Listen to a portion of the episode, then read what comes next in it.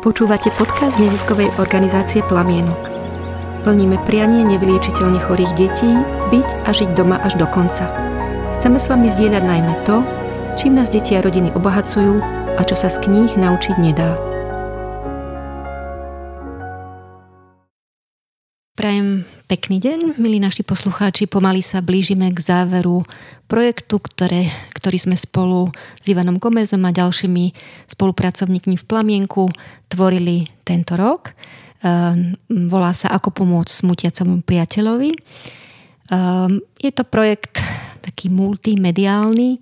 Vybrali sme spolu 8 dôležitých tém, o ktorých si myslíme, že je dobré sa zamyslieť, alebo si niečo prečítať, alebo sa ich proste vnútorne dotknúť, ak naozaj ich sa chceme zlepšiť a chceme sa posunúť v rámci pomoci ľuďom, ktorí smútia. Prebrali sme spolu tému Zostaň, predvídaj, počúvaj, chvíľa ticha, spomínaj, buď sám sebou. A zostávajú nám dve posledné témy, ktoré sú možno aj také hlboké alebo najhlbšie. Smej sa a miluj. Moje meno je Maria Jasenková a predo mnou sedí môj dlhoročný priateľ a kolega Ivan Gomez. Welcome once more, Ivan. Thank you. Well, we are going to finish this project together. I'm so happy we somehow managed to create new things and come to the end. And there are two important subjects between us, which I consider the most deep or most spiritual. We are going to talk about laughing, and love and loving in the context of how to help our grieving friend. Our listeners can also see the pictures that were painted by our friend Daniela Olejnikova, which they somehow reflect the depths of this subject and can inspire us more. So let's come to the first topic, which probably all children, even since birth, know that is laugh. Laugh or laughing could be part of grieving. We may grieve, but we may also laugh at times. How do you see connection between laugh and grief? I think laughing, to be able to laugh, is an expression of life and loving and love to ourselves and to others. And grief also is not separated from that, because when we miss a person, we may be sad at times, we may feel angry, we may feel lonely, but also there is the need to continue and to honor the person who went to another dimension and to enjoy life. And this is going to be ever present, especially when we are meeting our friend and a person we feel close, and we are able to slowly open and sharing special moments that can surprise us in the journey. Maybe we can feel that it's not appropriate to laugh with our grieving friend. Maybe we could feel it's disrespectful, or it's not an adequate honor when we start laughing. What do you think about these ideas? I think, of course, laughing is not a matter. When we think about it and we analyze, we give names. And we may call things, this is respectful or disrespectful, but when we laugh, we are using a totally different way of being. We are not concerned about doing the adequate thing. We are just expressing what we feel. And at times we may feel like laughing, even having a memory from the person we love. And it's not against, or it's not a contradiction of missing this person or loving the one we miss. Can laugh have any benefit? How do you see what is the meaning of laugh for our lives? I think if we will laugh now for 5 minutes, all of us, we will feel the change, immediate change in our mind and in our body. In a way, it's a study in many in universities, how the effect in the body, how it's changing. We don't need to take anxiolytics, antidepressants, just laughing 5 minutes per day could make a big difference. But the simple things, sometimes we don't do it because we don't believe on that. Because if I start laughing, why? If I don't have any reason. But do we need a reason to love someone? To have good time? Do we have a reason to have friends? To enjoy the moment? Do we need reasons? And what are these reasons? I feel there is a difference between laughing because I am enjoying life, I feel vital, I feel joy. Like when I observe small children, they see a cat, you know, slowly moving and they start laughing and it's very contagious. And another situation where, for example, I'm angry and I make jokes at someone I know is it's not true love, is something hidden behind it. Yes, of course. It's in English there are two words. Laughing at, when you are making a joke or you are being disrespectful to another person, or laughing too, when you are sharing a moment, a circumstance in life, and you are seeing the beautiful part of it, and then you can smile, or you can feel like internally the possibility to be free and to laugh. I remember when I was small, I was laughing much more than now. What a pity, no? What a pity. I think so, yeah. How can we restore our capacity to laugh? It's like our capacity to play, no? Not to take life so seriously, and to see that we don't need... Of course, we don't need... It's not about having reasons, because we can have hundreds of reasons not to do something. We can have hundreds of reasons not to wake up in the morning and not to go to work. But at the same time, we have hundreds of reasons to express ourselves and to play like children did before. Sometimes I think we take ourselves too seriously. We think a lot about what to do, to have good results, to be good parents, to be the best professionals, and we miss the journey. I imagine that I want to help my grieving friend who lost, I don't know, parent, mother, father, or a child, or a friend. And I'm open to laugh. So I don't force it, but when the moment comes and I feel it, I laugh.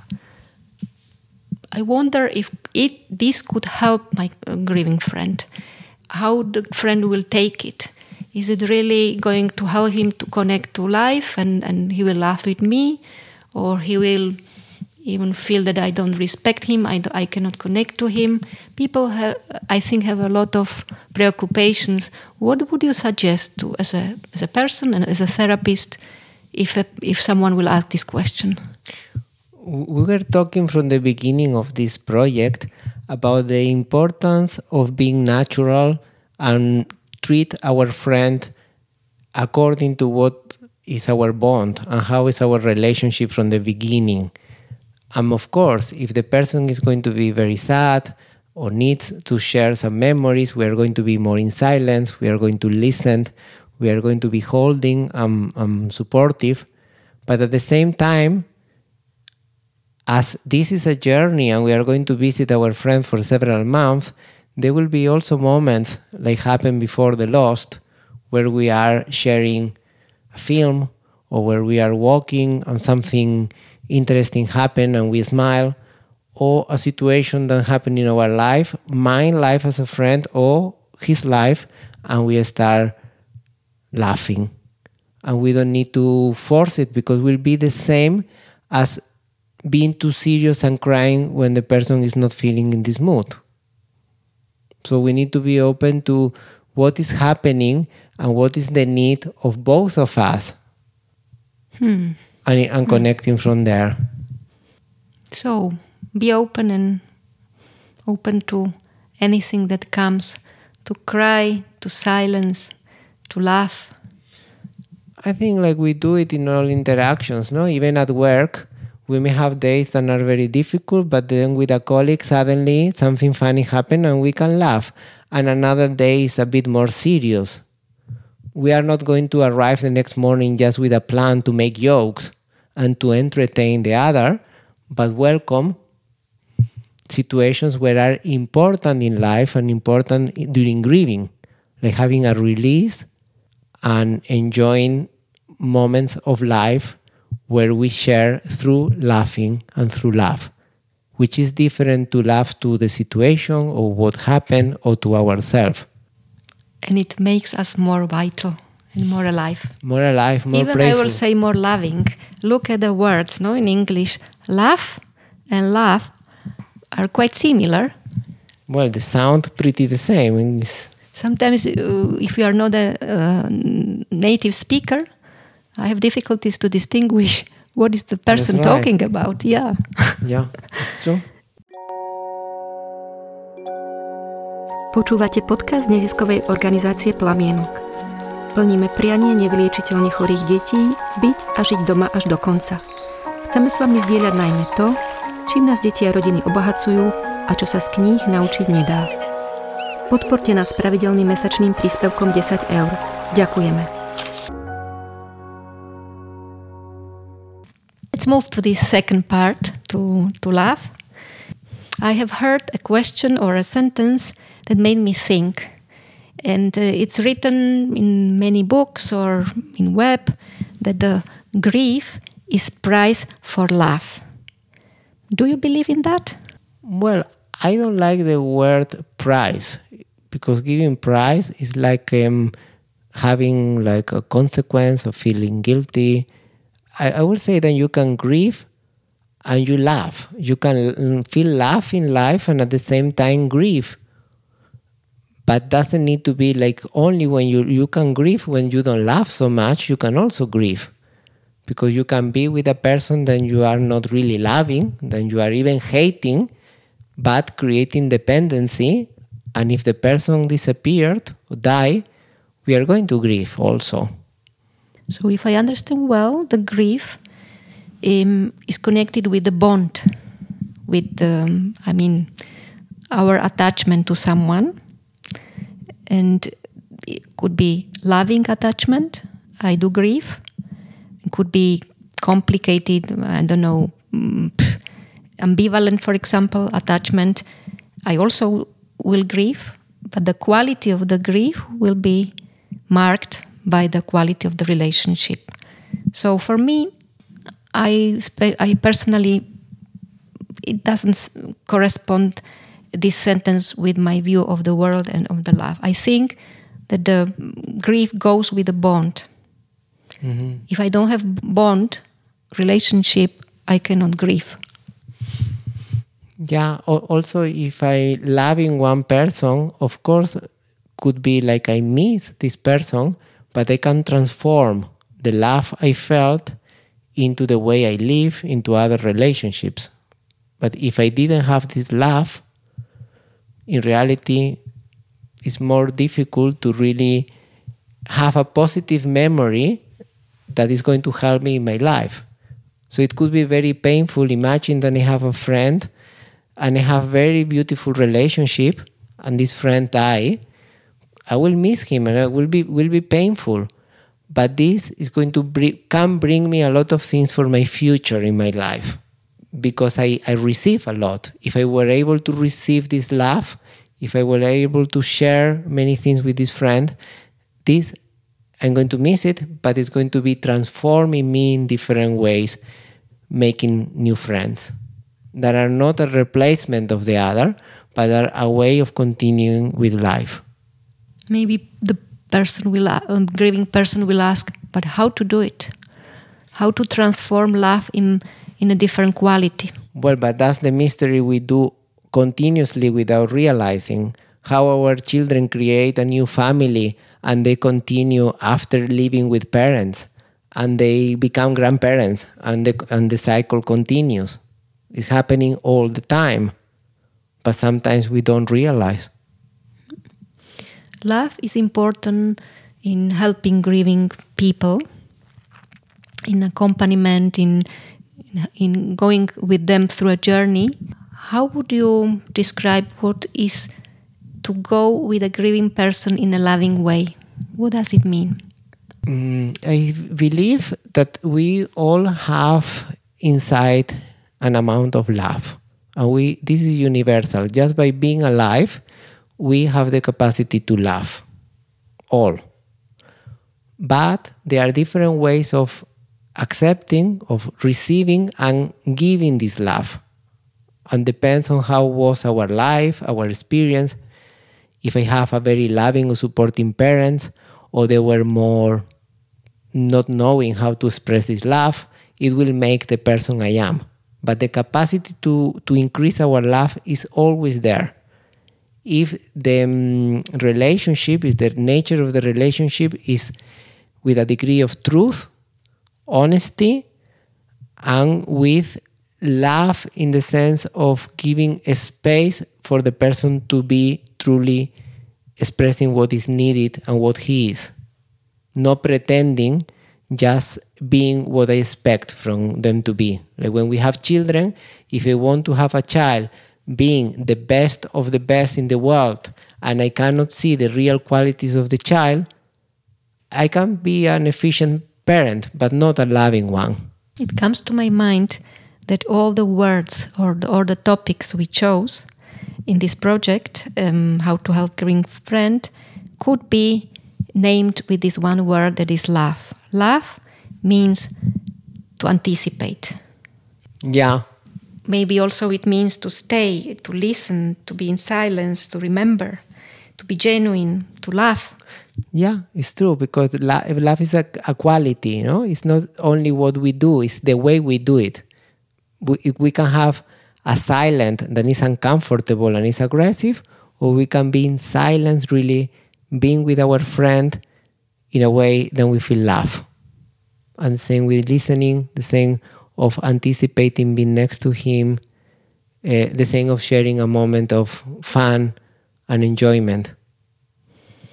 And the beauty of this journey for me is discovering the new space, the new ways, our inner talents, growing in love together. Mm-hmm. Which also sometimes is hard, but sometimes it's full of joy. So yeah. We learn to love in the relationship with someone. We cannot learn to love just by our own.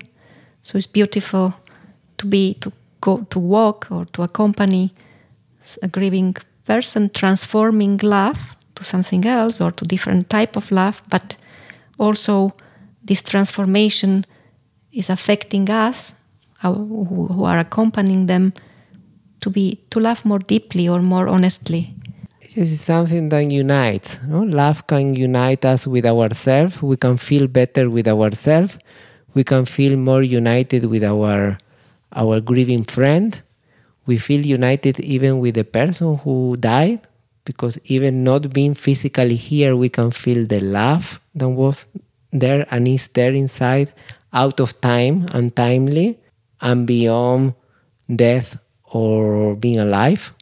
And there's this force that we can put many, many descriptions, many words, always unite and make us feel truthful in ourselves. I would also like to add that it goes with gratitude. It goes with giving and receiving at the same time. So whenever I am accompanying a bereaved mother or family, it's kind of miracle of this transformation and enrichment in the both sides. So I would like to underline that to help to grieving friend is also to help to us in the capacity of loving, because this is the essence of the whole life. So I will say that it's worthy to do it. I will encourage everyone to start this journey with someone and with us, ourselves, with an open heart and honesty and genuinely and spontaneously, and we will see what it will come at the end.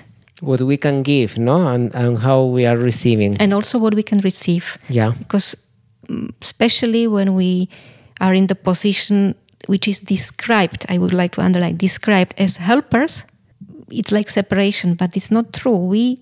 The same amount of different energy and things we give, we also receive. So there is no difference between giver and receiver deep down, if we really are honest and truthful to ourselves and to the others.